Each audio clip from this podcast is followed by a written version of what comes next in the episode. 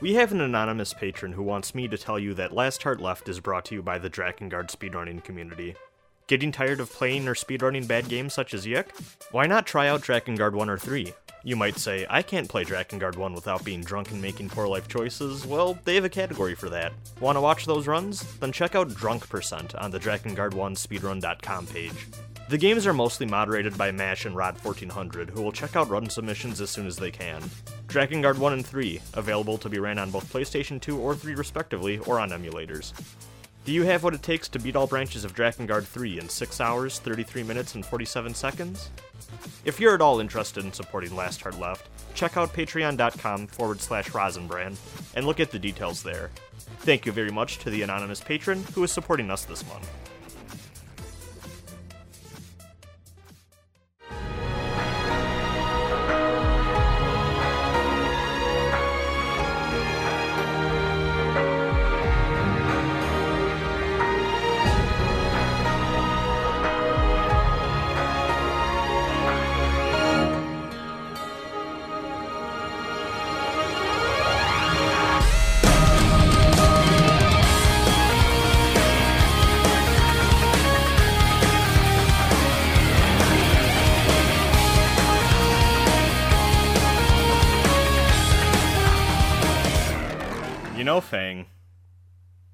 Yeah. today I woke and looked outside again, but the sky looked the same to me. But something told me that the world had changed. Couldn't figure out what did it mean. I don't know the rest of the lyrics from there actually. Hold on. Into free dang Dragon's dogma lyrics. Hold on. Hold on. They're gonna make this work. Oh. oh wow! Oh. The B'z wiki or whatever the fuck the band's name is comes up before the Dragon's Dogma wiki does. That's incredible. Some say, some say to get out fast, look like it's gonna last. Get all your things and fly. Don't leave nothing behind. Some said it'll be okay. Just go ahead and stay. Be sure to drink your iodine. Is pushing me oh into the cl- oh, it's into the clouds again. I thought it was into the current again. Oh, okay. You see, when in the second instance of the chorus, it goes, "The wave is pushing me into the current again," but the first one is, "The wind is pushing me into the clouds again." Okay. Anyways, uh, welcome to another episode of Rosin plays five hours of a video game that his uh, other friends, or in this case, friend that he manages to record a podcast with, him knows more about. So, last Yeah. time around, Fang and I discussed Disco Elysium, and we brought up Dragon's Dogma, and then when trying to figure out what to do for the next episode of this podcast, Fang said, "You know, you should probably actually just play Dragon's Dogma." And I went, "Yeah, it's probably the time." So. It's time. I sunk uh, almost uh, like five and a half hours into Dragon's Dogma: colon Dark Arisen for the PlayStation 4, despite the fact I own it for the PlayStation 3, PC, um, PS4, and Switch. So I had to pick one of my four versions. PS4 I thought would give me what I wanted. Switch version did seem tempting, but I was like, yeah, I'll probably probably just want to play this on PS4. So I went with that Switch- instead. Switch version is nice. I I can vouch for this. Um, that's the version that I have been playing. Um, unfortunately, I have Joy-Con drift now, so Mm. it's uh, it's uh, I've been a little hesitant to play a lot of it since I'm starting to get annoyed by it. So I've been I've been really lucky with that. I feel like every friend I know with the Switch has had one Joy-Con go bad at some point. I so in addition to like the gray Joy-Cons I got, which like are fine except for the fact that like I um God, when I was um taking one of them off or whatever just to like uh put mm-hmm. on the okay this is this is really dumb you know those nes controllers that they came out for for the switch Yeah, yeah, yeah, yeah. so to charge those, you have to slide them on like a Joy-Con, then put the Switch in the docking station. Mm-hmm. It's mm-hmm. super dumb because they're just Joy-Cons. So when I was Yeah. taking when I was taking that off, it like fell and it like landed hard on the edge of my table. So like one of my buttons has like a weird little like crease in it. So mm. I use that as an excuse to uh, import some uh, a nice set of like crimson red Joy Cons that are only available uh, through retail means in Japan. I think here they were part of like a special Mario Mm. Odyssey bundle that's no longer available. But it doesn't matter. Ah. Joy Cons are Joy Cons. So I was like, oh, I'll splurge. These things are overpriced anyways. Why don't I get ones that I think look nice? Yeah, yeah. But all, all four of those, no, no drift issues. I was shocked. That's good. That's good. Yeah, yeah. But I see. I have like two pairs of Joy Cons, and both of them, like the main, I like the left one, the minus one. Um, both of them have issues, so that kind of sucks. Yeah. Um, but anyways, this isn't the Switch podcast. This is the Dragon's Dogma podcast. Yeah. So first came out as we were discussing before we recorded this. This game came out in 2012, and this fucks me up because I remember watching preview coverage for this game like it was yesterday and just being hyped for it. I, uh, God, it fucks me up. I remember like my favorite Mhm. 2012 YouTubers all having their like first impressions videos and first day one reviews and all that shit, and like Mm-hmm, mm-hmm. Oh my god. And yeah, as I've discussed many times, I've I've purchased every version of this game basically well the first release I think I waited a bit, but every every other version I'm like fuck yeah, this is the re-release I I get. Well, actually, okay, that's the fucked up story that I didn't even Mhm. talk about. So, we're playing Dragon's Dogma Dark Arisen, Right. which is the updated version of the game with um like it's basically like an expansion pass type type deal. Yeah you get bitter black isle which um well we can get into that because man i had a weird experience first time going through. I didn't touch that, but I there was definitely a point where I'm like, that looks like an expansion thing, and I yeah. decided, yeah, yeah. And I decided not to go there. But um, I had this um, well, no, okay. What I was gonna say is that I bought Dragon's Dogma Vanilla, and then when Dark Mhm. Arisen came out for PS3, I traded in my copy of Vanilla to get Mhm. Dark Arisen day one. Barely Mhm. touched it hmm bought it on Steam, bought it on PS4, bought it on Switch. So yeah, though that is the full Dragon's Dogma buy to not playing Chronicle that I hmm yep the story of just donating to itsuno i guess basically. Um. So, yeah, this came out in 2012, and also yeah, it's directed by two dudes, one of whom is Itsuno, who you may know from Devil May Cry 2 onward.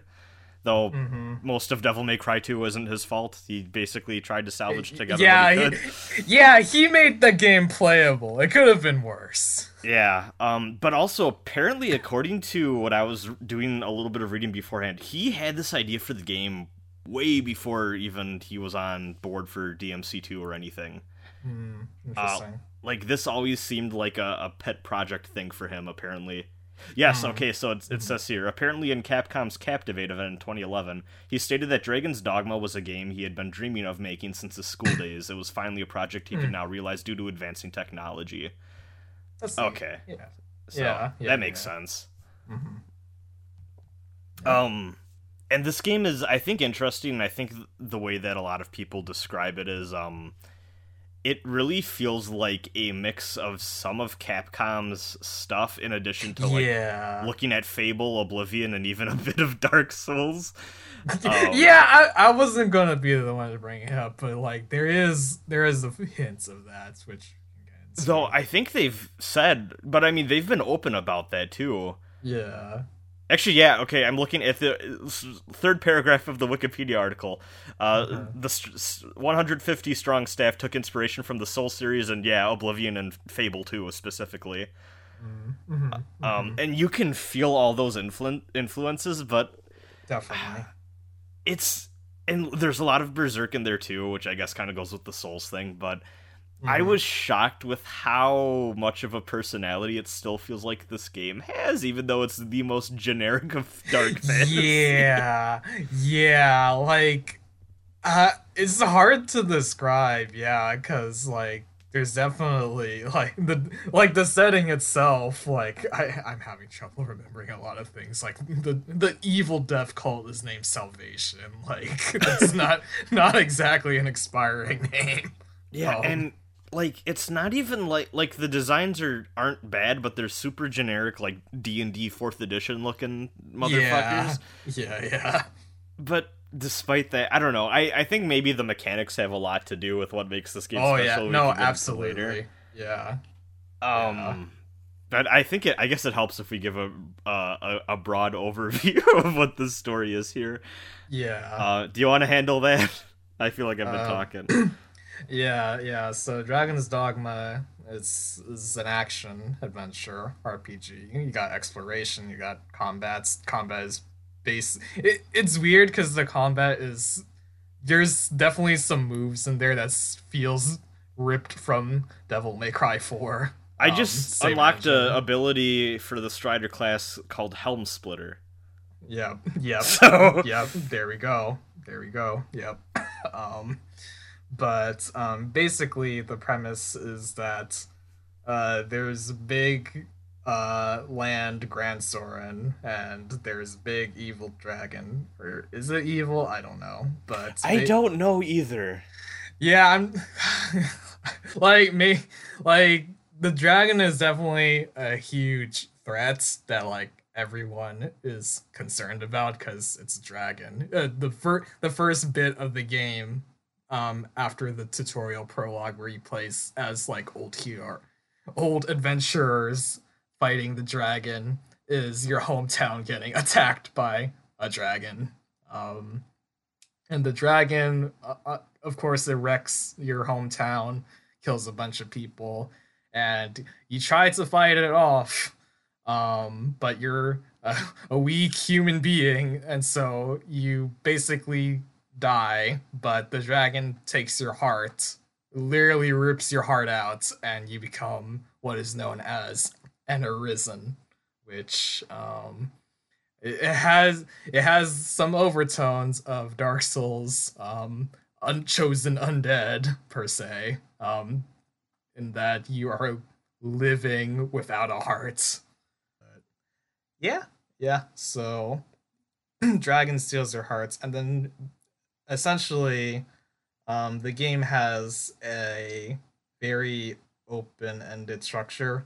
Um, there are main quests that you can take on, but after the whole introductory bits, you're free to do as you please and explore, um, fight monsters, and eventually you get um, what's known as a pawn, which is one of the main, ma- if not the main mechanic of the game that really makes the game unique. Um, a pawn is this companion character that you um, create, and you basically have a party of yourself, the pawn that you create, and um, two other pawns that you can recruit. Um, and so, what makes this game very interesting is that the main mechanic being the pawn is that the pawn has its own unique AI that you can also customize when creating the character. And the pawn will take in information about quests, the world, um, its fighting style, and tactics will change and grow based on how many, or rather, which battles you take it into, um, how those encounters go, and also when they go out on adventures um, with other players online when they recruit your pawn. So, so that's basically the meat of the game. Um, obviously, the main quest involves going to kill the dragon that took your heart. Um, Who also talks to you telepathically and does seems a little more chill when you actually get to sit down and talk. And he's like, yeah, yeah. he's like, hey man, come find me. Get your heart back if you if you think you if you think you're strong enough. And it's like, yeah. you're, you're pretty chill for for someone who just came into my small fishing village and burnt everything Yeah. down. Yeah, like that's one thing that does come up um throughout the story. Like the dragon doesn't show up too often in the 20 hours that I've played of the game. I'm actually um where I'm at in the game, I'm like I think I'm at like before what I assume is either like the final battle or the first major battle against the dragon. Like I'm literally outside the doorstep of that dungeon. Oh, okay. like okay, like it's funny because like like there's a whole sequence before that and so like i was just combing the area scouting for any items that i missed while going through that segment and there was a door that opened and when i went through that door it's this the game suddenly started giving me a narration of like and so like all arisen the arisen wants to go fight the dragon i'm like okay let's go back I am not ready for this. Um, but yeah, no, there's there's a common thing in the story where there's a very wide gap between like the dragon's legend and reputation as like this town destroying monster and like its actual personality of like hey come come on give me a good fight you know like like it's definitely it's something, all right. I don't want to spoil too much for you, so no, that's fair. I'm curious to see where it goes. So far, the story feels a little light, but also I've been focusing more on. Um, mm-hmm. I feel more on the side quest stuff. Like, basically, as soon as the pawn system opened up and I made my first pawn, I went in and recruited um, well, actually, I kept Rook, who I'm not even sure if he's holding his weight past the beginning part of the game. Yeah, so I I'm pretty sure Rook is just like the default tutorial pawn because I also have Rook. Or I, I had Rook. I think I'm gonna let him go because I uh yeah I started to feel because the pawns don't really grow. Well, your main pawn grows alongside you, but the other yeah. two you recruit don't level up or anything, right? Yeah, they don't. They don't. Okay. Um, yeah, to that's becoming yeah, a liability. Yeah. yeah, like in this game, like you have to cycle through pawns as you level up.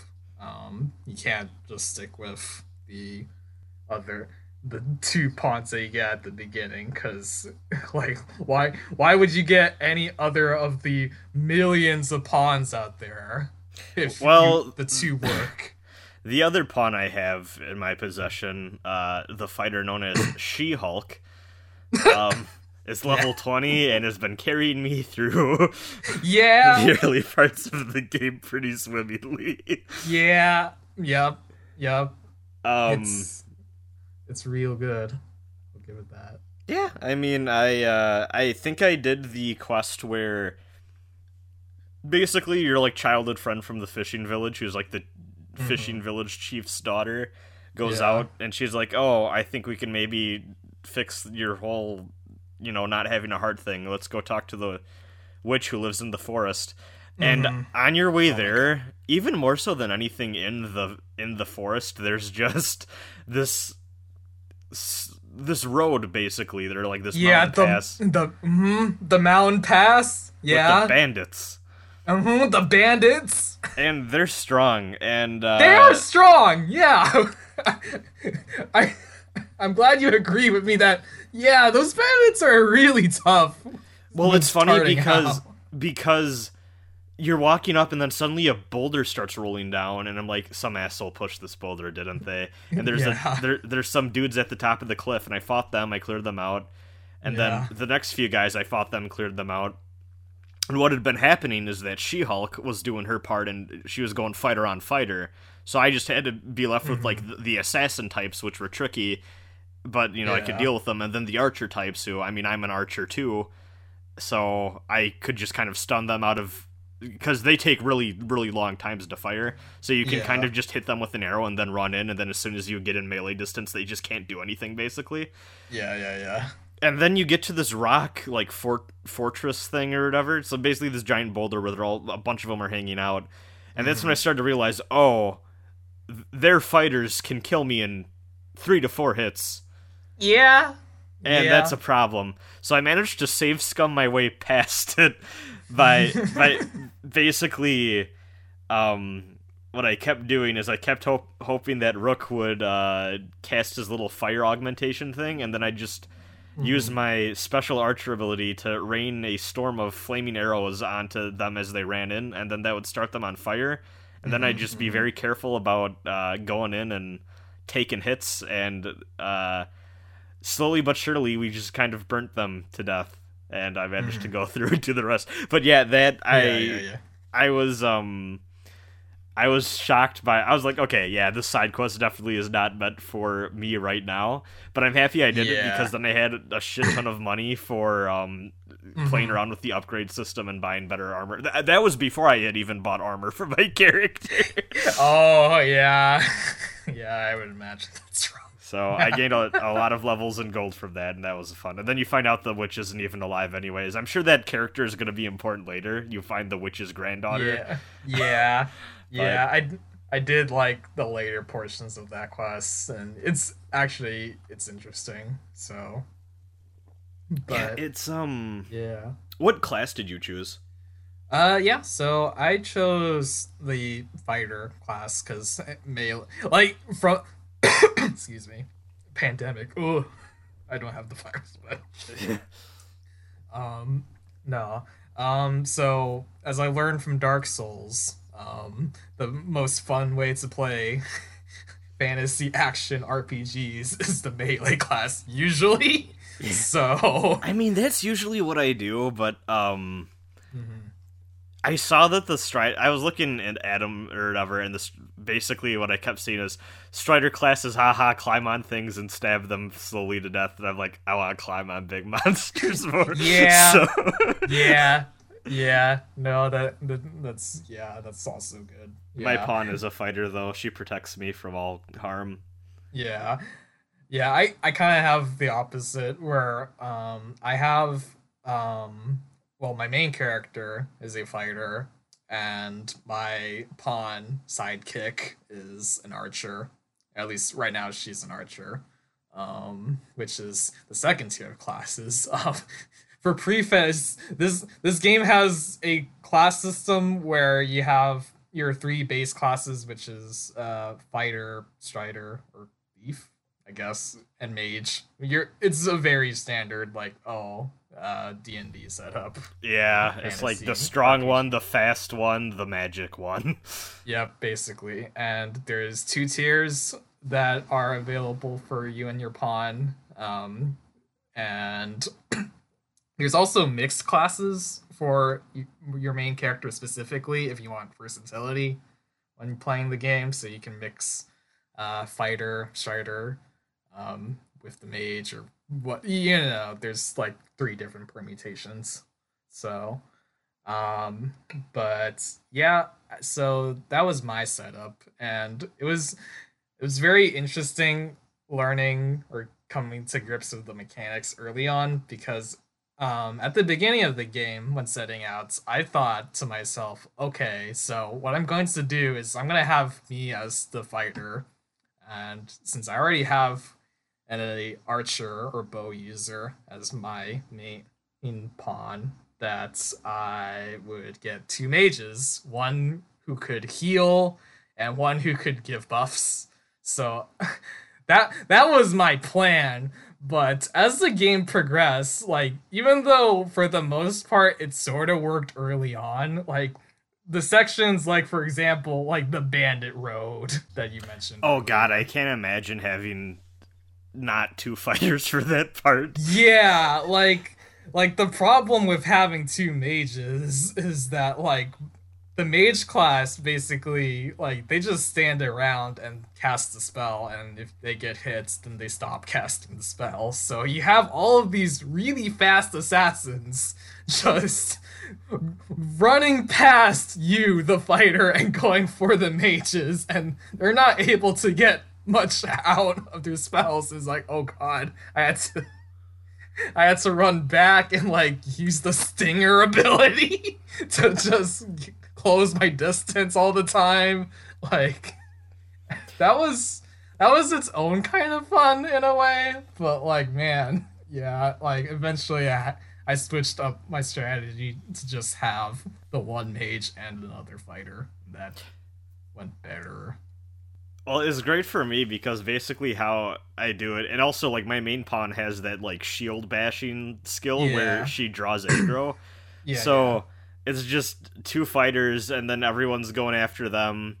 and I'm just taking pot shots with my arrow, and then when I feel like I can get in, I'll like rush in and Mm-hmm. do like a big area of effect, like fast stabby attack if I Yeah. am able, and then I'll run back out. Um, sometimes my pawn will grab someone and be like, "Okay, fuck them up, fam," and then I go in. But Mhm. it, it, as soon as like two people are looking at me, I'm out of there, and fucking Rook is off to the side healing and or giving Mhm. people the ability to have augmented fire damage on top of their uh, weapons. It's Yeah, uh, yeah, it's it's been working so far. I might I, obviously as uh, I, I'll probably replace Rook with another mage, but uh, when She Hulk outlives her usefulness, I might switch her out and see how I like two striders, one fighter, and all Mhm. that. Yeah, yeah. Right now, um, I'm looking at my current party. I have like the, I have a, what a wizard now and the level two fighter. Um, which I, I don't remember the names of all of these classes. They have different names, but um, yeah. No, I I really like the heavy fighter class. Um, it's just two-handed weapons for them, so you don't have the shield but you do a lot of damage and this game there's a lot of big bosses out there that have quite a bit of hp how many cyclops have you fought rosin Uh, just the one from the tutorial. All right well you better get used to cyclopses because Okay. I mean, to be fair, when I g- got into that guy, I cli- I was climbing him, and as I climbed him, Rook let Rook enchanted my daggers with fire. Then I got up to his fucking eye and just started stabbing him in the eye repeatedly with fire daggers. I'm like, this is the best video game. Yeah. and then he fell over, and then we all fucked him up. It was a good time. It was a real good time. yeah yeah yeah that actually that's the grabbing mechanic is actually one of the things that actually initially drew me into like huh maybe i should get this game because because on my timeline um, there was someone who was playing dragon's dogma and the one clip that i saw that hooked me in was them kicking a dude off the cliffside into the ocean with the grab mechanics Well, that's one of the that's something I've loved, and I there it's very sparse opportunity to ever do it. But if if you stun an enemy that's just a like human sh- human sized, yeah, you can just grab them over your shoulder and then start running around with them for a little bit. And if you're near a cliff, you can just chuck them off. It feels Yeah. so good. yeah. no, the grab mechanic is great because yeah, you have that stuff. It's also used for climbing big enemies like the Cyclopses. So there's some there's some fun ones Well, there was a time too that my pawn was being a dumbass, so I literally just grabbed her, and I'm like, okay, now we're gonna go back up Yeah. here. yeah, and- that too. and you're not gonna go kill yourself by charging into a group of five people. That's that's not gonna happen. You have almost no health right now. We're, we're just gonna go up here and think about what you just did, okay? Uh, yeah, or or the one time where I was fighting a cockatrice boss that um is mandatory in like the main story quests, and that thing has petrification attacks, which um really bad. Petrification is always really bad in video games. Yeah. Um, so there was a lot of times where like, okay, pawn, you gotta get out of here. Stop casting your magic. Like, so I would just grab them and just run to the other side of the arena. Oh yeah, no, it's good mechanic. Good mechanic.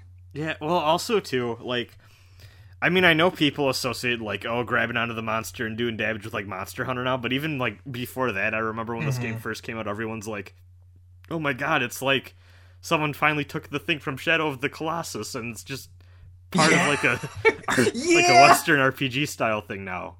Um, yeah. Huh. Yeah, I didn't think about that, but Well, I mean, because mounting became more of a popular thing with recent Monster Hunter entries, and Mhm. I think this Yeah. game predates it a bit. So, yeah, yeah, um, eh, well, I mean, also too, part of the thing you hear from people with this game is, oh, they tried to make a Monster Hunter game that would appeal to the West, and you can feel that in some ways, especially when you get the yeah, yeah, definitely. Um, but no, uh, honestly, that's what sold me. I mean, that was always a part of the game I figured I'd enjoy, but the thing that really ended up selling me was actually doing it in the tutorial and having a mechanical reason to because you fight a chimera as your your first mm-hmm. like tutorial boss fight. Yeah. And it's a uh-huh. giant lion with a giant goat head on its back, and the goat mm-hmm. constantly chants magic. So Yeah. if you want it to be left with only its physical attacks, you can climb onto the goat's head and just start mm-hmm. wailing on it until it's dead and flopping around. Yeah. And yeah. it feels great when you do that. Yeah, no, I I love the Chimera boss design. It's great. Yeah. Like you can also you, you also gotta cut off the snake tail too. I don't remember if that was in the tutorial. I think the I think the pawns did that for me, Yeah. but Yeah. yeah, it's good.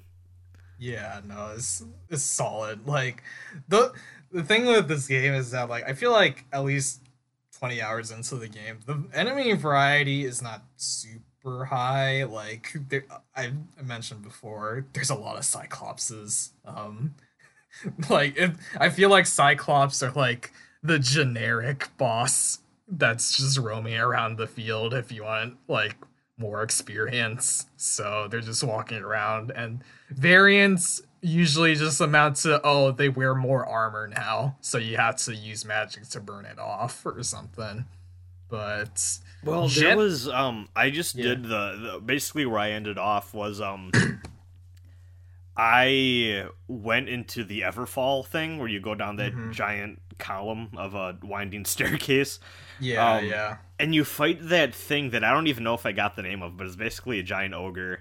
Mm. yeah Um and it's it I was like, is is this just a slightly smaller Cyclops and its gimmick is that it grabs you more often? Because I think that's Mhm. what the gimmick was. yeah yeah but- yeah I didn't Yeah, even I get to really fight yeah. that thing because I slashed it in the butt multiple times and then it fell off the cliff, and I don't think I even got experience for it. And also, I was like, oh, maybe it's still alive, and then when I got down there, it wasn't like not even a body was there, so I don't know what happened. Dang. Yeah. I think I think the only gimmick with ogres is like, yeah, they're smaller cyclops, but also like woman turn them on. Like that's what the pawn advice gives you. So oh, yeah, so it prioritizes female characters. oh, that makes sense with how that battle went because I was like, this thing is not trying to attack me at all. Yeah. yeah. Yeah. But yeah, in in general, in general, the AI in this game is very it's an interesting main focus to feature in this game because I feel like I feel like well when looking at the reviews on Steam for this game, like from the I guess the super players who put like hundreds of hours into it, like the main appeal is making this really epic pawn that you have uh, that you can send to other people. And it's very interesting because in a way it sort of de-emphasizes the player a bit. Like um like for example my like the way that i've been playing i've just been giving my main character all of like the cool armor and weapons and all that sort of jazz but uh, I've not been keeping my um, main pawn very up to date. Like I haven't been doing too much skill allocation or sprucing up the armor that I've gotten since like the mid game. Um, and like I haven't seen a lot of benefits from that because there's the rating system that um, is in the game where you can rate the pawns that you get um, from other players based on how effective they were in battle, and you get rewards too if the players choose to. And right now, my pawn is at a solid three stars in all fronts. Like, not terrible, but also not super great. Which I mean, it's not an essential part of enjoying the game overall, but it is very interesting that there is so much emphasis put on like this doll, I guess that you. so what you're saying is that Itsuno made the original Strand game. Hmm. I don't know how to comment on that. it's funny too because uh, unintentionally like i made so my main character i was just like uh, i can't think of anything right now so i just ended up making Banagher Links the main character from Gundam Unicorn just in Dragon's Dogma because his hairstyle was basically right in there. And funny enough, Yeah. there's a dude in that fishing village who looks exactly like him. So I was like, oh, there's like a weird doppelganger situation going on in my hometown. Yeah. Um, but then for I I couldn't come up with any um I couldn't come up with any fucking idea for what I wanted to do for my primary pawn. So I just decided to look through um like the names or whatever I saw one that I was like, okay, that's like a, a neat name or whatever, uh, using Mhm. like the moniker system.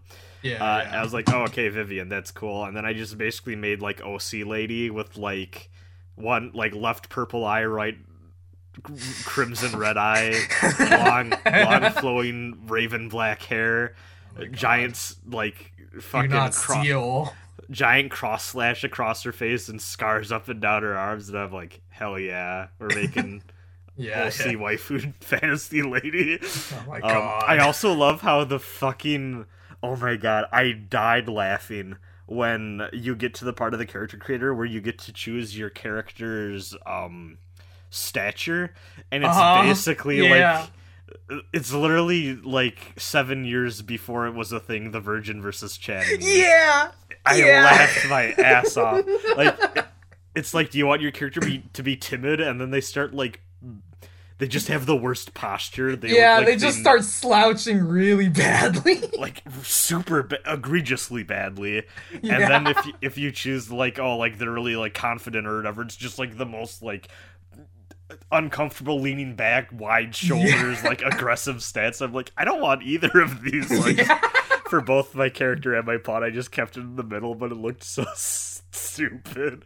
yeah. Um Yeah. This game has a great character creator. Oh, it's fantastic, especially for the time. I remember yeah. um oh actually i'll talk about that a little bit more but i but i definitely remember like even um like playing dark souls at the time you playing skyrim at the time because those are hmm those were two games that were oddly c- compared a lot around the time they both came out Mm-hmm. and then this game always seemed to exist as like to complete the trifecta i remember that these were like the three fantasy games for like 2011 Yeah. 2012 that people talked about and Yeah, this was yeah. by far the the one with the smallest following but the people who loved it really loved it Mhm. um i don't know it's just funny but yeah. the th- thing my honest to god takeaway from playing this as soon as i got like an hour in and i i hated this so much because i was like oh fuck playing ps3 games now felt like what playing ps2 games felt like a few years ago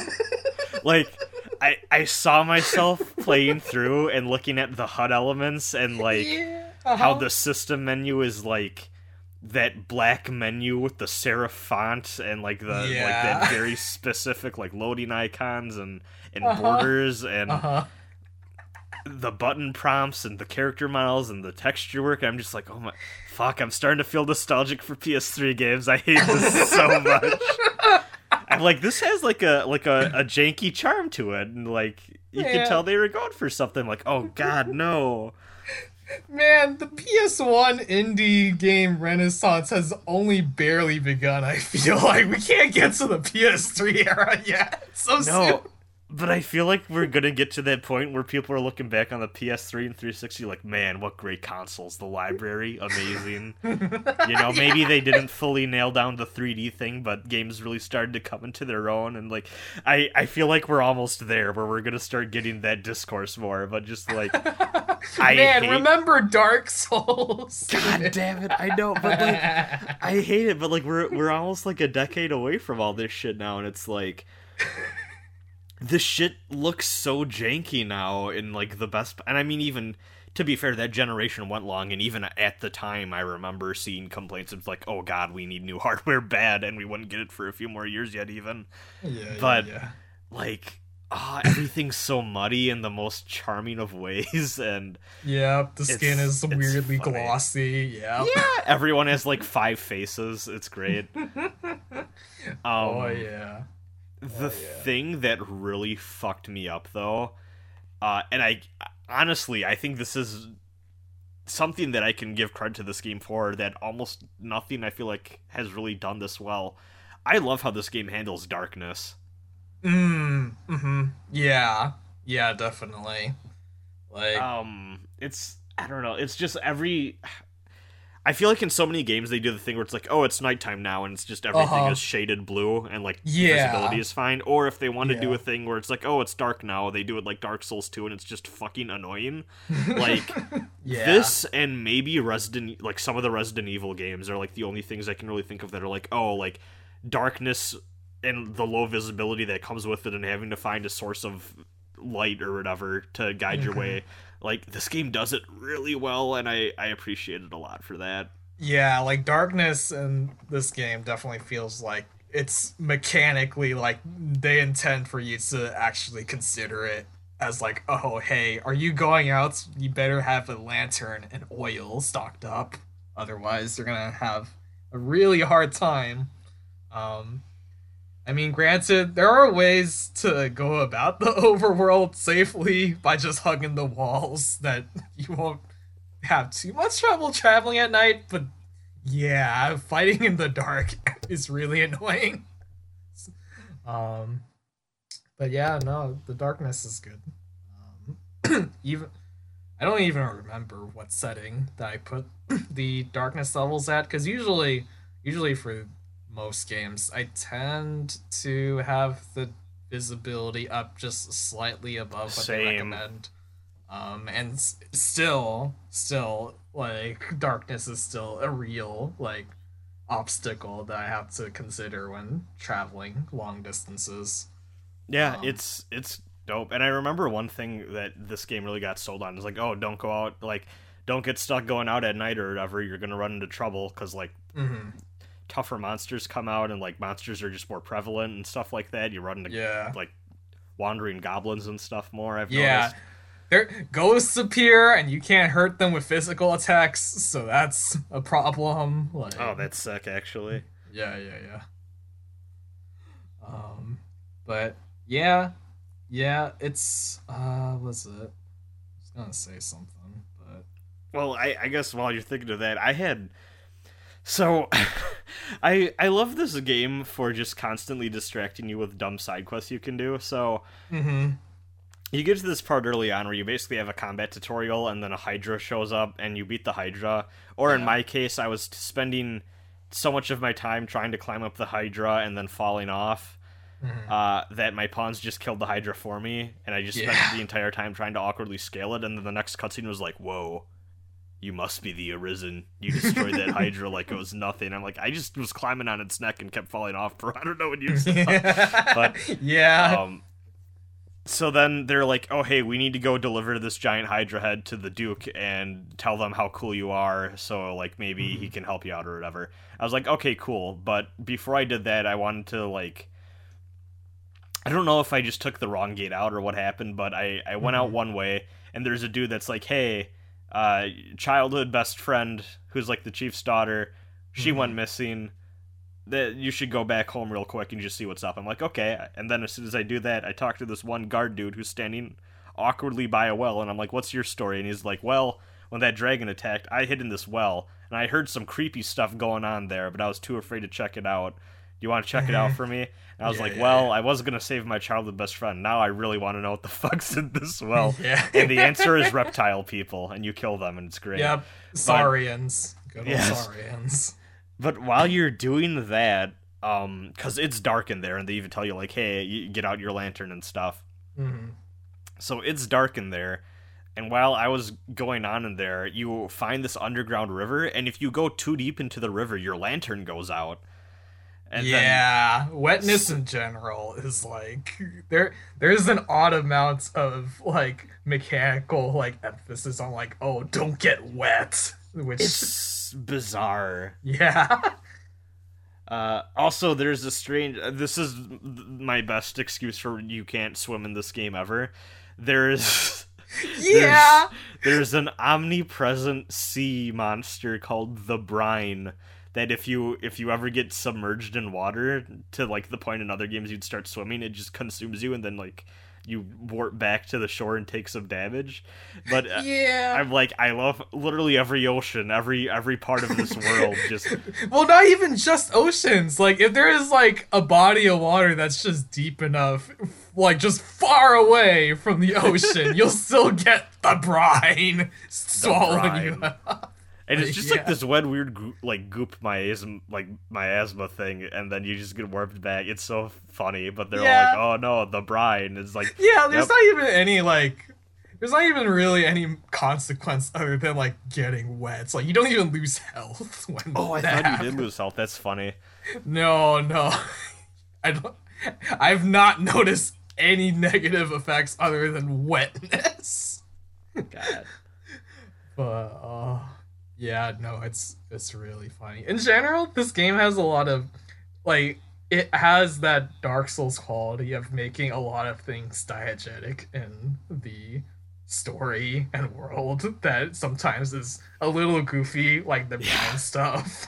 Well, But like even the pawns in general, like oh yeah, they're part of the world and they they're supposed to serve the arisen and they're even like yeah they look like people but they don't have like the same like spark that drives normal people. So yeah. don't don't feel too bad about them calling you master and basically just being fully at your whim. You know they're, they're here to serve you because you're the chosen one. I'm like oh okay. Yeah, no, it actually, yeah, like there, there's parts of the story quest later on that actually have some interesting exploration of that dynamic. There's like, not to spoil too much, but there is a lot of talk of both other past arisen and also like pawns becoming more than just pawns. So that's It- good because that seems like something that could be kind of like oh this is a little weird and the game's just gonna pretend nothing happens with it So yeah, I'm, I'm happy they go into it at least a little bit. yeah, yeah, definitely. Well, even it's funny because when you go to an inn, there's a place in every inn called the Knowledge Chair, and mm-hmm. you basically sit down and have a one-on-one interview with their pawn, and they're like, "Hey, so like," Yeah. and it gets really specific. They're like, "Hey, so like when I fall in battle and you come and pick me up, do you want me to be like?" Thankful? Do you want me to be a little like shy or embarrassed about it? Kind of cutesy? Do you want me to be annoyed? Like, how, how, Yeah. wh- what should my base emotion be in this given situation? It's so funny. Yeah, yeah. It's and and you get a random set of these and you can just keep doing it over and over i, I did it a few Mhm. times but like you can keep doing it over and over and some of them are actually pretty important like hey when we're in battle what would you prefer i do protect you or go fight the strongest thing yeah, or Yeah. or would you rather i act as a distraction and let you fight the strongest thing and i'm like this is really in-depth yeah, yeah. No, I appreciate how like broad and in depth they went in with the AI stuff because if you if you're gonna make it like the main thing, you might as well put all of it in. You know, like especially for something like AI where it's sometimes a little hard to see the direct, I guess, consequences of AI tweaks and changes. Um, because I mean, some of them, like as you say, like are pretty minor, like how you react while being picked up. one time she asked me literally do i talk too much and i'm like no, you're Yeah. fine and she's like i'm gonna talk more than i'm like okay do whatever you want Cool. The pawn okay the pawn dialogue though is and this is something i've i've heard people make fun of and like i think a lot of the fans of this game have a real soft spot for it. The dialogue is so repetitive to the point that it becomes comical. It's great. I love it so much. Yeah. goblins ill like fire is gonna be forever burned haha burned into my Yeah. mind. Um same with every time you come across a harpy's nest is the, my pawn going is that a woman every fucking time it's so funny and it's like you think you would start to understand that if you think you see a woman hanging out on a tree branch that is not a, that's not what women do That's that's incredible. I've not gone that line. So It happened four times when I was doing that uh, that escort quest with that ox cart. It was just every time we got onto a new a new um Mhm. like a new like spot where combat would happen. It was just my main pawn going, "Is that a woman?" Every single time. I was like, "Yeah." I mean, it's a harpy, but sure is, buddy. sure Yeah. is. Yeah, yeah. Unfor- unfortunately, I don't have um any real fun ones ingrained in my mind other than it hates fire. It hates fire. Lots of things hate fire in this game. Wolves hunt in packs. they sure do. oh man, it, I think what makes them even funnier is that it's very obviously like they had like the one person record all of the lines for the pawns, and to make variations, they just changed the pitch. Yeah. Well, no, because there's like there's like the when you select their voices, there's like four different voices, and then there's like the low pitched version of the voice and the high pitched version of the voice. Yeah. It's really funny. yeah. Um, also, this game loves the word ought. Oh yeah, this game in general has like it has a very specific, like a very specific set of words that they use a lot. That like I don't remember all of them, but definitely you'll hear a lot of "sir," which, which I I appreciate. This "sir" is in this world a gender neutral term. Yeah. Like S E R. yeah, not S I R S E R. Very different. Um. Oh, but yeah, ought, sir. Um. I, I mean, I guess it's just old timey English. Yeah, Old it's English. it, this game has a lot of personality and it's I, I don't know there's just there's this like weird x factor this game has that saves it from being the most generic schlock and i think part of it is just it's fun to play there's a lot like if you really want to go deep in on the mechanics and like Yeah. customizing your ai and really working on the pawn stuff there's a lot to do there yeah. uh, because otherwise it's just like like I literally gathered like six flowers for a lady so that sh- her potion shop could help out people who were injured and, and it's it's a lot of like fetch questy type stuff or like yeah. guiding an ox cart that has a hydra's head on top of it so that you can go to the capital and talk to nobility and get their help it's it's a lot of like oh this is the most generic fantasy video game quest thing ever but Yeah. the writing is fun and the combat is fun and there's there's just something to it that makes it so enjoyable and Yeah. um i think part of it too is just the fact that even though this is very much so a single player game i think that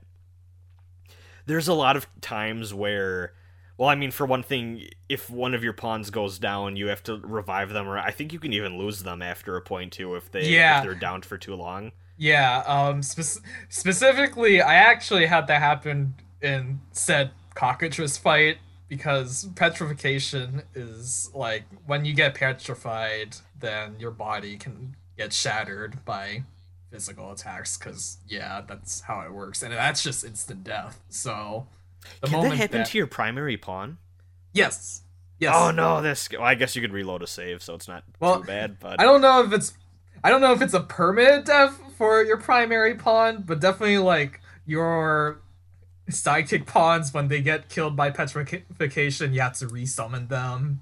Um the player can get petrified and it, it looks really goofy when you get petrified because once that happens and you break, like the camera follows one of your broken pits, so it kind of just flies. It's really goofy. but uh, even the game does a lot of good stuff like that. Or even when you're fighting generic like skeletons or undead enemies, they'll they'll just grab you and start to like munch on you, and like someone will need to come over and get them Yeah. off you. The game will have these weird freeze frame moments where maybe like a wolf is lunging at you, and then one of your pawns will be like, "Fuck no, not on my watch," and you just come in and swat it away. Yeah, yeah. The Um, or even- critical attack cut-ins are really good.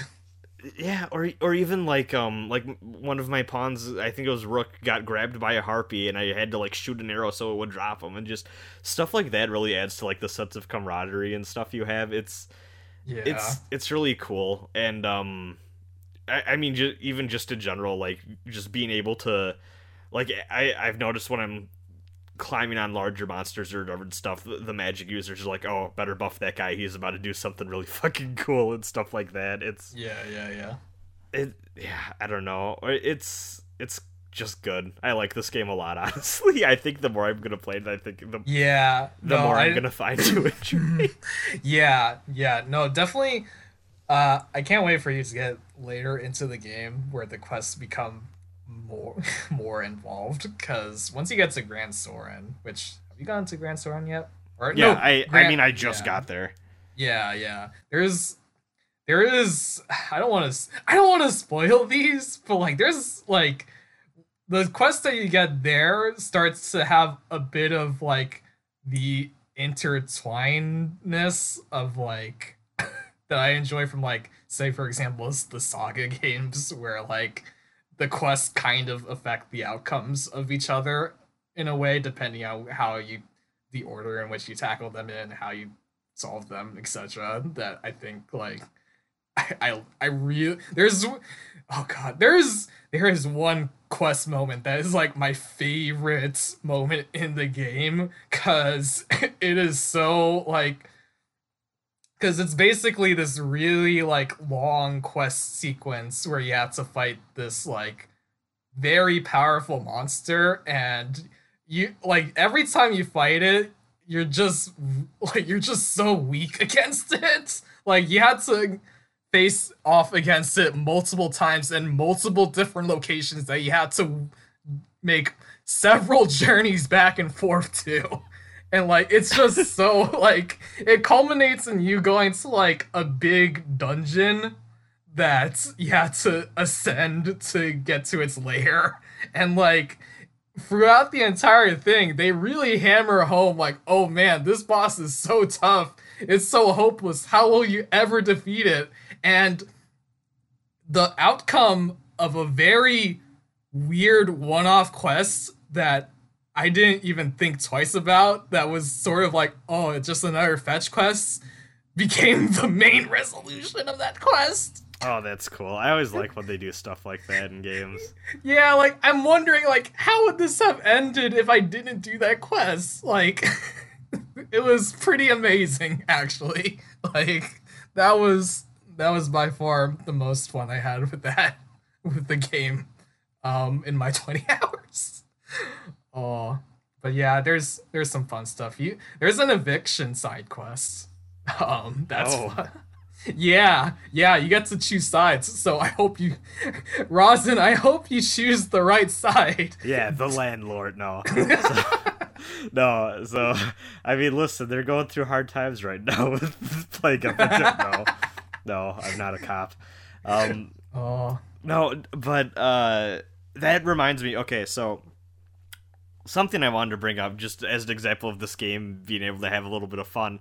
One of the quests you can get in your hometown is that there's a thief going around and just breaking into people's stores in the inn and just taking a bunch of stuff or whatever. So you have this mission where you just basically you accept it and they're like, "All right, we're going to we're going to have a trap ready and and you're going to catch this thief, right?" And I'm like, okay, what's happening here? And I thought that maybe this would be some like crappy stealth mission or some I would have to wait mm-hmm. around and yeah, yeah, see, you catch this guy doing something or whatever.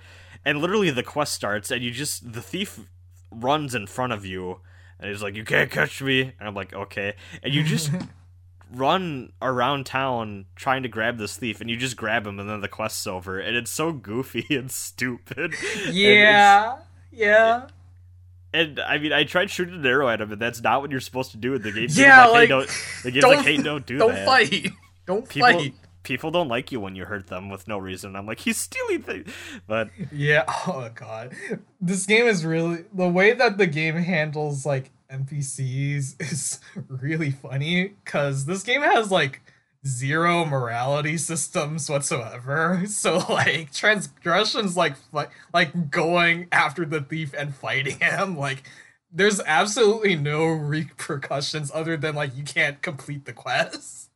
And like well, uh, I I know that yeah. this game has like a weird affinity system thing because yes. I remember hearing about it back in the day and like I I don't know how this plays out, but from what I understand, basically everyone in the game is romanceable. yes, yes. No, that that is also another thing that's like really goofy about this game. Is like uh, I don't know if you saw like one of the Dragon's Dogma clips I uploaded to like Twitter one time, but like at some point like you go through like this place where a lot of fighting happened and the soldiers are all down and stuff and like a lot of them when you talk to them they're like you're blind to the truth arisen but then you can still give them like gifts for the affinity system and they're like oh thanks for the meat i guess Yeah, like I I was the first the first time that happened, I, I was just talking to a random soldier. He's like, "Oh man, we just got attacked by like can't believe a dragon just attacked our village." And I was like,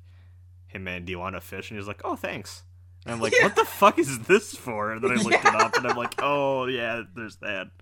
yeah so it's a really it's a really funny system it's like it's not even like oh god like i mean it is a romance system i guess but it definitely doesn't have any like what like the depth of of dating sim that's for sure like No, I mean it, it. Literally just seems like it's how much people like it. I'm sure towards the end of the game, there's like oh yeah definitely pop up, but Yeah, like the ending scene is like, oh man, here's your truly beloved. And it's just Yeah. this one random hillbilly nobody from like the backwater streets of Gran Soren. Like, But I mean, yeah, because well, also I know one of the things that Dark Arisen changed too is that you used to people used to like you more the more that you would talk to them, but then that mm-hmm. fucking sucked because if you had a mechanical reason to talk to someone, they would Yeah. just end up being your love interest. So for Dark Arisen, they made it so that no, you have to be gifting stuff, and I think. I think I remember reading that there are characters with side quests that if you complete the quest chain and like yeah, yeah. do some stuff like they'll they'll like max out the affinity and like you kind of confirm who you want that way which also i'm kind of nervous about it's like mm, i hope i don't accidentally end up doing one of those and it, it's like Yeah. someone i don't care about or whatever but i mean i'm sure it'll be clear when it i trust this game enough to be clear about that when it starts to come up yeah, yeah, yeah, yeah.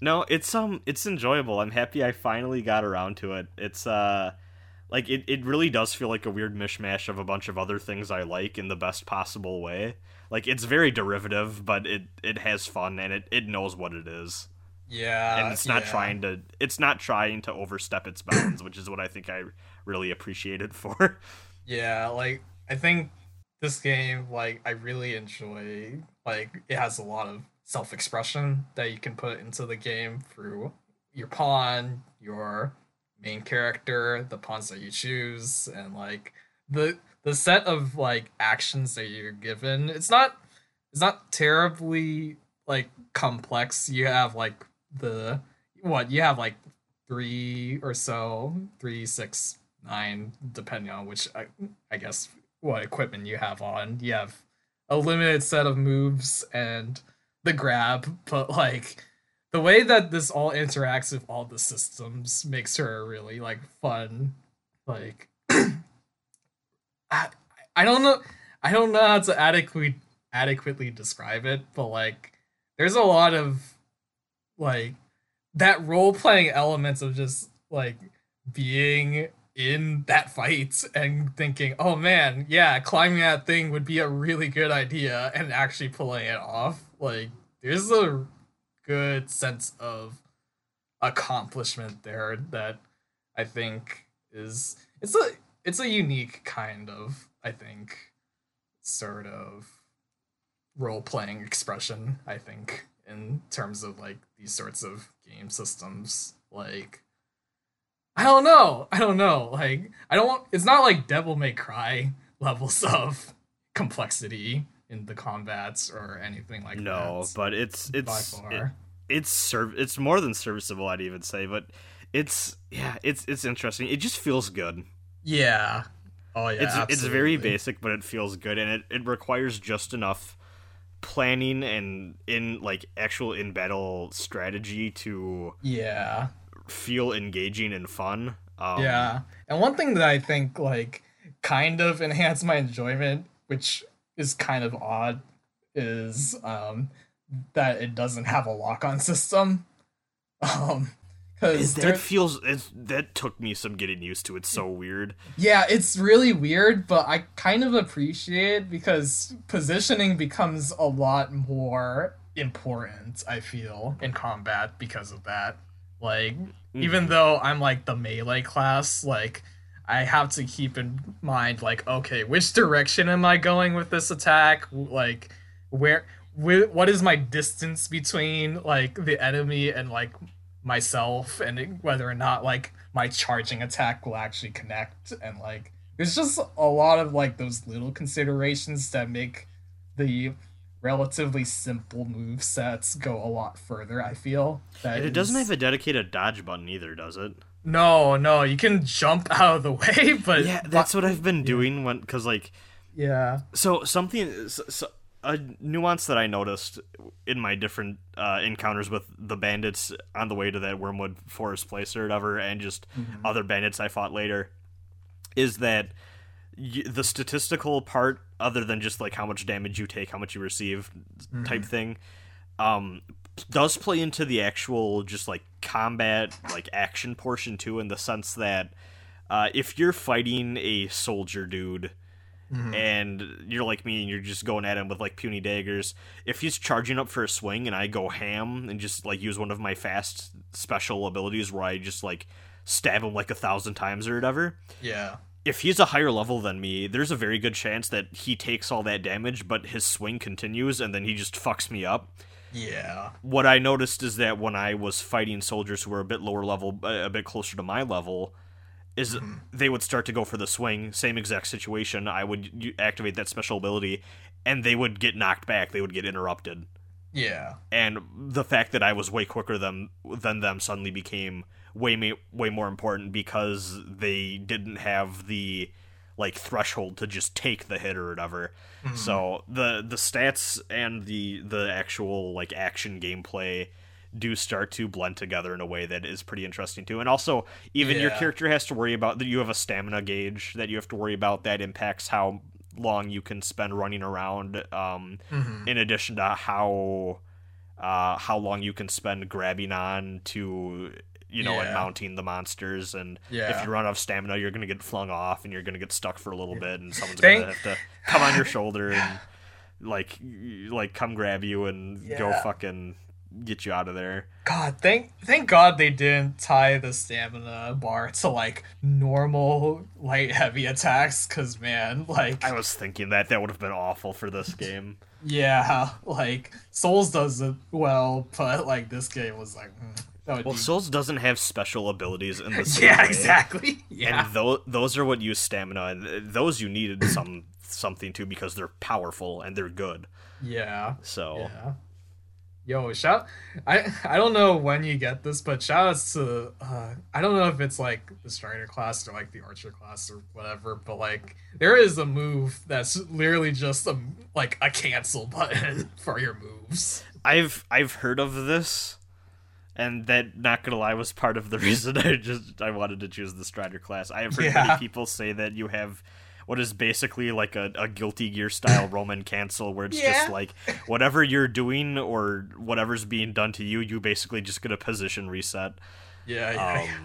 so yeah i'm i'm excited to do cool shit with that and i, I can't wait to see how the fuck that is going to uh engage with my other skills it's uh yeah, yeah it, i really hope this gets a sequel because i think with like better hardware and because uh, I know this is a game that a lot of people like a lot, but also at the same time I feel like as many people I know that love this game to death, I also know a lot of people that are like, man, that's a that's a really cool first entry in a series that ended up not really being a series. yeah, like uh one one thing that I'd like to mention is like the world design of the game. Like the whole setting of the game takes place in like this one region, not even a continent, just like a region of the world that's like when you explore most of it, which at this point in the game, I basically have most of the map filled out. It's pretty small. Like if you think about it compared to like other open world games, even though like the sense of scale is pretty big because you have to walk everywhere. Like, yeah. like even like Dark Arisen adds the Eternal Ferrystone, which lets you um, warp infinitely, and I can't even begin to imagine how the original experience of the game, how different that must be having limited teleports in the original game. There, there's a lot of walking in that in this game. Like, yeah. so to do it more, that's like, that's like Death Stranding, man. Like That's Maybe this- Maybe this really is the original Strand game. Well, I can already feel like there is a sense of like they want you to become familiar with the landscape and the world. Yeah. Um, and I feel like they probably also partially wanted to do probably limit fast travel and stuff so like oh you do find yourself getting into situations where you're stuck out at night after doing something you have to make your way back and but yeah i i think Yeah. it's probably a good idea that they made fast travel more of a thing just because Yeah. it's more convenient Yeah, one thing I will say is that the inclusion of like easier fast travel highlights a very interesting mechanic that they have that I haven't seen in other games, and um, I kind of wish more games would try out. Is that the way that setting up fast travel points works? Is that you have uh, what are they called? Waypoint, way crystal. I, I don't remember what they're called, but you basically have these crystal items that you can get in dungeons, usually major dungeons, and you can just put them anywhere in the open world and just make a warp point there. Um, and usually there's like, usually there's given locations like it's obvious like when you get the stone in the dungeon that you just went through that you're supposed to put it like outside of that major area, but you can Yeah. just theoretically just put it anywhere you want. So yeah that's neat yeah, it's a really it's a really interesting system. Like breath of like- the wild has a dlc item like that and i think hollow knight has a similar thing but i didn't Yeah. use them either in those games so Yeah, yeah. Like I I appreciate the open-endedness of the game letting you do like a- a lot of things without too much repercussion. Like I mean oh god, whether it be actually my my first experience like just when after the dragon battle i accidentally kicked my childhood friend into a wall because Oh, no. i was getting used to the controls so i'm like okay grab is this oh god uh attack but whoops like it was Uh. but but it's again there's no morality system so you can just mess up and it's fine she runs away and you can just give a, a apology present later on um, I, th- I think I accidentally killed a peasant that was getting attacked by bandits. Yeah, yeah. I think in general, I think the only re- the only place you get like reprimanded for any of that sort of stuff is in Gran Soren. Like you'll just get thrown into jail and pay a fine. it's really goofy. Um I think if you have the skeleton key, you can maybe break out too. Oh, that's funny. I know there's a lot in general, there's a lot of breaking into prison with skeleton keys that come up in the game. Um but yeah, yeah, you can also go wherever you want on the map. There's no real restrictions th- besides I guess your strength. Your Yeah, it really does seem to be that like Final Fantasy II or even Elder Scrolls approach where it's like, yeah, you can go anywhere. It's just it, as long as you can get past the shit that's really high level, you're fine, Yeah. sort of thing. Yeah, like the so one of the first quests that I tackled was the Bitter Black Isle quest that comes up for the expansion content. And I just chose that because I was like, okay, this seems that looks like an important icon. This was before I knew the difference between like the all of the quests, like the main quest, the side quests, the DLC quests, icons. So I was like, okay, that seems important. Maybe this will advance the plot. Um, so I get some Bitter Black Isle, and man, the once that's not a beginner area. Like I, I went into like the ruins of that place, and like there's like some hounds that they start you off in like the beginning sections of that dungeon. And like as soon as they aggro on you like hard rock music starts playing. And like they just start running at you and i'm like okay let's go somewhere else like this is definitely not the the really low key strings that usually plays in like most overworld fights That's funny. oh Yeah. I, I've heard that I've heard the Dark Arisen content gets really fucking hard too. So I'm Yeah. curious to see how that goes when I when I get to that. Yeah, in general, like at least from my impressions of like the quest that they give you on Bitter Black Isle, it seems to be like I don't I don't know if it's randomly generated content, but it's definitely like a content generator of some sort.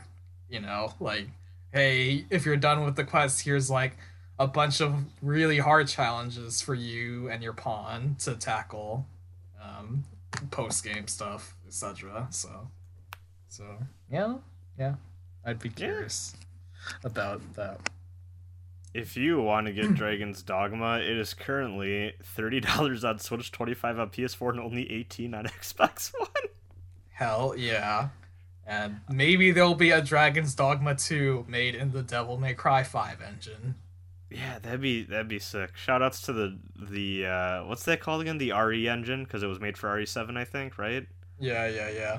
Yeah, that would be dope. There, Dragon's Dogma Online just went offline uh, last December. Uh, So Uh. I'm curious what that would have been like because I'm assuming that instead of playing around with pawns, you're just playing around with other players. And at that point, you just have like a slightly different monster hunter, which sounds weird, but I don't know. yeah, yeah. I'm not gonna lie, yeah, like I feel like a lot of the charm is in like the pawns just saying their AI generated speech, so I don't know how I would feel about playing with actual people. Yeah, well, like what part of the thing that I appreciate about this game, too, is that it knows that it's single player Monster Hunter, so it it makes up for that in ways like the AI stuff, or even just, I mean, a lot of what you do when you're like mounting monsters and doing stuff uh, in Monster Hunter is like, oh yeah, you're you're trying to break off parts, but you're really doing something for the benefit of the whole party, and you're getting the knockdown Yeah. uh, so that everyone can wail on this thing. Uh, but it feels more intricate in in this in ways that I think are more beneficial or or just work better or more interesting in single player. Like even like that Chimera example where it's like, oh, kill the kill the goat head on the Chimera because it's using a specific type of attack that's uh, casting silence on your party members and stuff like that. And in in almost what feels like a Final Fantasy, like oh you you- you're fighting a big boss that's made up of Yeah, like three yeah. three sprites that you can individually target, yeah, yeah. and it it really harkens back to that, but it feels like a cool action RPG variant of that. Um, yeah, definitely. Or or even just um the upgrade system obviously takes a few cues from what feels like Monster Hunter, but it's a lot more simplified. Mhm. Like oh you, you can get like a cool variant of this sword if you get five harpy feathers and Yeah. obviously you're going to want to go out and hunt some harpies, but it's not as in depth as going out and finding craftable materials or or doing the monster hunter loop. It's it's a lot Yeah. more basic and fast than that. So Mhm, you can feel that DNA in here, but yeah, I don't know if I'd want to play a multiplayer variant of this. Maybe they found ways to make it more interesting, but Yeah. I don't know. I don't it doesn't off the top of my head sound super appealing to me. Yeah. One thing I do hope um in a sequel to this game is more more environments. Um Gran uh was it good old Gransys is it's it's nice, but it's very it's very same. it's I- very samey. I hate that cuz yeah, I mean like so far there's two different environments. It's like forest and beach. Yeah, yeah. They even And, the uh, pawns all yeah. say like, "Yep, it's it's a mild mild climate all year round," and I I get God. like I in a way I get it from a production standpoint. Like, oh man, we don't want to make weather systems or put in the artwork for that, but you know, like I, I could go for like at least like a snow area or something, you know. Man, I had a moment where I fucking smiled where when you go into the the Everfall and you have to go into a side room to hit a switch and you mm-hmm. literally get the moment where you're in the giant ruined generic dungeon structure that looks like every giant ruined generic Yeah. dungeon structure in every fantasy thing. Like Yeah. this grand crypt and there are bones on the ground and then they start to shake and come together and form the exact skeleton enemy you're thinking of in your head with the sword and a shield yeah. and I'm like, oh, yeah, I'm home, baby. Hell yeah. This is, you literally could not have anything more generic in your fantasy RP. yeah. And like you even have one of your pawns going like, "They're undead," and it's like, oh. yeah, I got that. I've seen this. I've seen this Yeah. moment happen twenty times by this, by this point at least. oh, It's so Please- funny. please, please add bone wheel skeletons to Dragon's Dogma 2. That'd be sick. I, I'd be down, man. Yeah, like there, oh, that Everfall area really does feel like, oh god, I just entered the fucking Tomb of Giants from Dark Souls One. It's so, yeah. it's it's the most nondescript fantasy tomb where undead people are I've seen Yeah. in a hot minute. It's so fucking funny. Yeah. Oh, this this game is so good.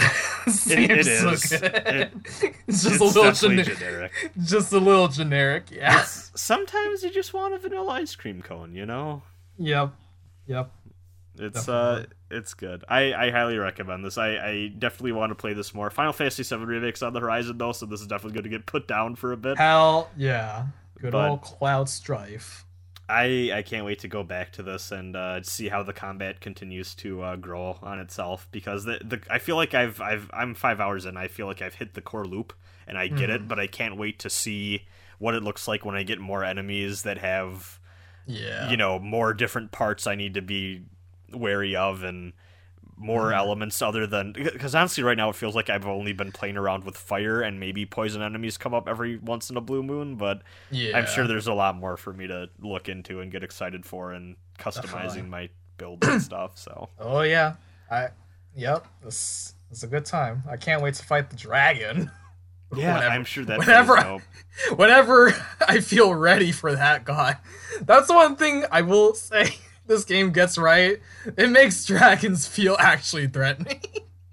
Yeah, I mean that cutscene that you get with it, where it's flying towards the village. It, it's there's like a flock of like these weird bird creatures or whatever Yeah. flying with it, and he just starts to go to town munching on them like they're chips, and it's yeah.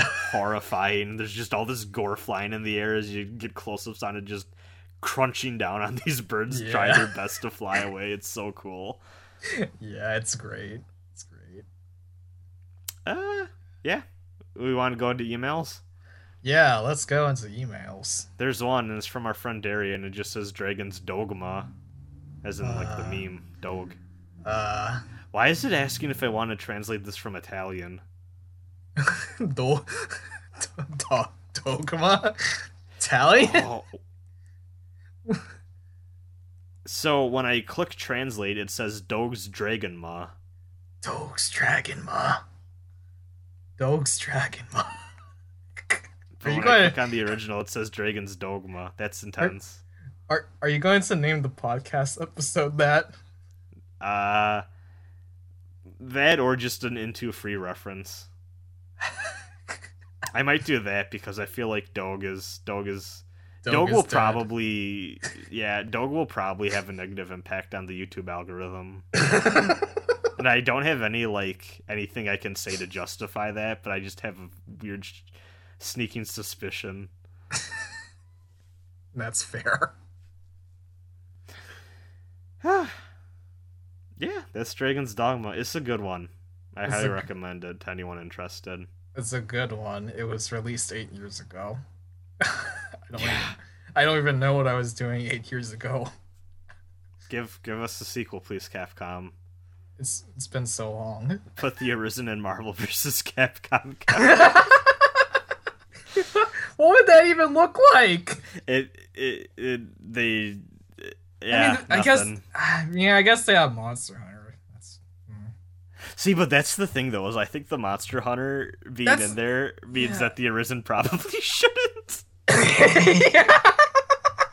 yeah. Uh, I was gonna say also like man like Mo- at least Monster Hunter has like iconic armor sets. Like what iconic armor set does the Arisen have? nothing. I could get this armor in Dark Souls. Dark Yeah. Souls probably has better armor. A I lot better does. armor. The, the equipment in this game is is very stock D and D as well. Yeah.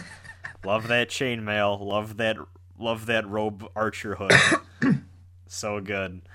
Um, yeah, I think that about wraps it up. Um, we're gonna try to get an Animal Crossing cast formed. We were originally gonna do that instead of this one, but then everyone talked about it and we're like, we should probably play the game that's supposed to be played over the course of many months for longer than a few weeks before we weigh in. Yeah, So- this this was basically the filler arc of Last Heart Left. A little bit. Um, so yeah, we'll try to do that. I also, I mean, I'm assuming at some point there's going to be someone in this group that wants to discuss the Final Fantasy VII remake with me. Uh Oh, I'm yeah, sure that there's a lot of people who will have thoughts. So we'll, uh, Yeah. we'll probably have something for that. I'm assuming whenever One- we get to it. Yeah, one day when I play the original Final Fantasy VII, I will play the 7 remake eventually. Oh god. There's a lot of classics I still haven't played. Hey, you know, I still haven't gotten around to actually playing six. I've only ever experienced that game via Let's Play. Oh, so- believe believe me, I've played like 1 hour of Final Fantasy VI. I've played 2 hours of Chrono Trigger. Like Imagine being the asshole who's beaten Romancing Saga 3 but has not beaten Chrono Trigger, Final Fantasy 6, or Final Fantasy 7. I know. Don't remind me. So, I'm sorry, but that's really fucking weird. I know.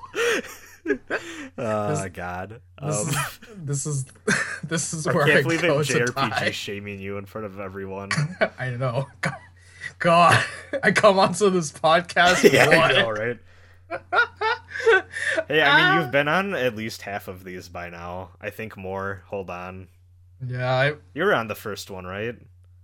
Uh, I know you're. Where we talked about Death Stranding. Did you talk about Death Stranding with us? Yeah, I did. Okay. So oh, we don't on- remember. You've been on. Uh, I think all but the third where we. T- oh wait, no, because we talked about Sa- Sakura Wars too. Yeah. Yeah, you've been on half of these. I don't know if I should feel proud of this record. Yeah. Actually, four out of six. That's pretty impressive. Oh God. I'm not the new co-host, okay? please, please don't start calling me that. okay. Well, next time you're on, I know how to introduce you then. So oh God. yeah, it's uh, it's been good, and uh, yeah, I'm still looking forward to FF7 remake. Less than a week away now. I'm taking. I'm probably gonna take a day off because uh, I've been feeling like I need a day Yeah. off under quarantine hell, Yeah. anyways, and uh, I think I'm gonna take a day off when that pops up, and uh, I haven't done that since DMC5 came out. So. Yeah, yeah. Treat yourself. Treat yourself. Yeah. I mean, hey, fuck it. I can't go to Combo Breaker anymore. That's just canned. Ugh, a lot of shit's canned. I uh, I've been saving up PTO for no reason now.